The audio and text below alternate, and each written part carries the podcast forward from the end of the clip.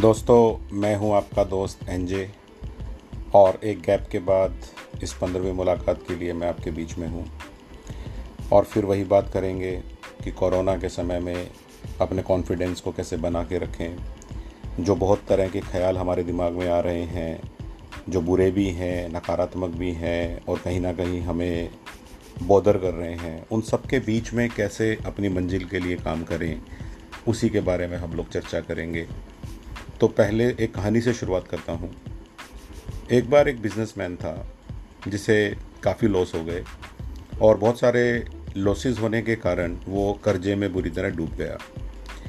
सभी जो लेनदार थे, उस पर बहुत ज़्यादा प्रेशर बना रहे थे पेमेंट के लिए।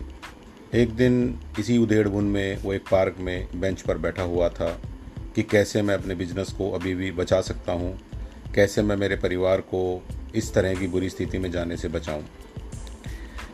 वो जब इस तरह से बैठा था, एक बूढ़ा आदमी उसके सामने अचानक आया और उसने कहा कि मुझे लगता है कि कोई चीज़ आपको परेशान कर रही है और उसने अपनी पूरी बात जब बताई तो उस बूढ़े आदमी ने कहा कि मुझे लगता है कि मैं आपकी मदद कर सकता हूँ।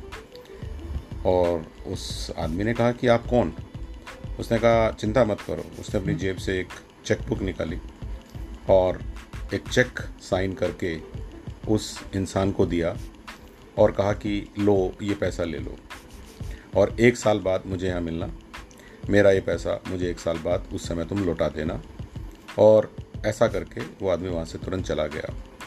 आदमी देखता है कि एक करोड़ रुपए का चेक है और उस पर बी एल गुप्ता जी के साइन हैं। उसे याद आया कि बी एल गुप्ता जी तो इस पूरे शहर के नहीं, इस पूरे एरिया के सबसे बड़े बिजनेसमैन हैं। और उनका फ़ौरन में बहुत अच्छा बिज़नेस है और काफ़ी सक्सेसफुल हैं। उन्होंने कहा कि इस एक करोड़ रुपए से तो मेरी समस्याएँ बिल्कुल ख़त्म हो जाएँगी, मुझे बिल्कुल भी कोई दिक्कत नहीं होगी। लेकिन उसके दिमाग में आया कि मैं इसको सेफ्टी के लिए अपनी तिजोरी में रख लेता हूँ। और उसके दिमाग में था कि जब भी मुझे बहुत ज़्यादा ज़रूरत होगी, मैं इस चेक को निकालूँगा, एक करोड़ रुपया यूज़ कर लूँगा। और इस ऑप्टिमिज़म के साथ उसने कुछ डील्स किए जो प्रॉफिट में बदले। धीरे धीरे उसने देखा कि अच्छा बिज़नेस जमा, पूरा कर्जा निपट गया और एक साल बाद वापस वो उसी पार्क में आया जहाँ वो दुखी था। लेकिन इस बार उसके साथ सफलता जुड़ चुकी थी और वो आदमी उसके सामने फिर से अपियर हुआ और जैसे ही इस आदमी ने अब उस बूढ़े आदमी का चेक उसे लौटाना चाहा और वो बताना चाहता ही था कि मेरी सफलता की क्या स्टोरी रही है, उसने देखा कि एक मेडिकल का स्टाफ एक नर्स, एक कंपाउंडर दौड़ते हुए पीछे पीछे आ रहे हैं और वो बूढ़े आदमी को जब उस बिजनेसमैन ने पकड़ा तो नर्स ने कहा, धन्यवाद, आपने इसको पकड़ लिया। आपको पता है ये आदमी पागल है बार बार भाग जाता है और अपने आप को शहर के सबसे बड़े बिजनेसमैन बी एल गुप्ता के रूप में बताता रहता है। ये सुनते ही बड़ा अजीब, एक बड़ी अजीब अलग तरह की आप सोचिए किस तरह की फीलिंग उस बिजनेसमैन के दिमाग में आई होगी कि पूरा साल वो जिस व्यक्ति और जिस चेक और जिस एक करोड़ के सहारे इतना बड़ा गेम कर रहा था, इतने सारे रिस्क ले रहा था एक्चुअल में वो तो एग्जिस्ट ही नहीं करता था, लेकिन उसकी ज़िंदगी तो बदल चुकी थी। तो ये कहानी हमें बताती है कि किस्सा पैसे का नहीं था, चाहे वो रियल था या इमेजनरी था। एक्चुअल में ये कॉन्फिडेंस था, ये स्ट्रेंथ थी जो एक आइडिया ने उसको दी और जिसकी वजह से उसने कॉन्फिडेंटली अपने अंदर की पूरी पोटेंशियल का अच्छा इस्तेमाल करके अपने आप को वहीं पर वो लेकर आ गया जहाँ वो अपने आप को ला सकता था, केवल वो एक इमेजिनरी चेक उसके लिए स्ट्रेंथ का रीज़न बना।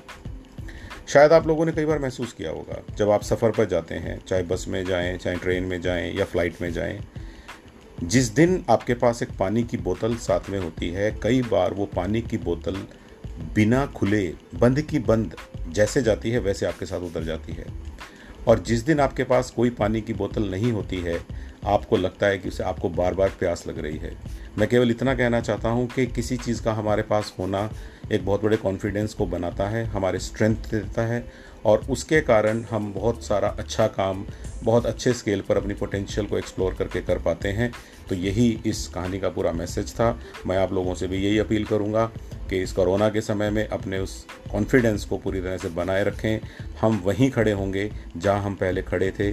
किसी को भी चिंता करने की ज़रूरत नहीं है। मिलकर हम इस सब का सामना कर लेंगे। जय हिंद।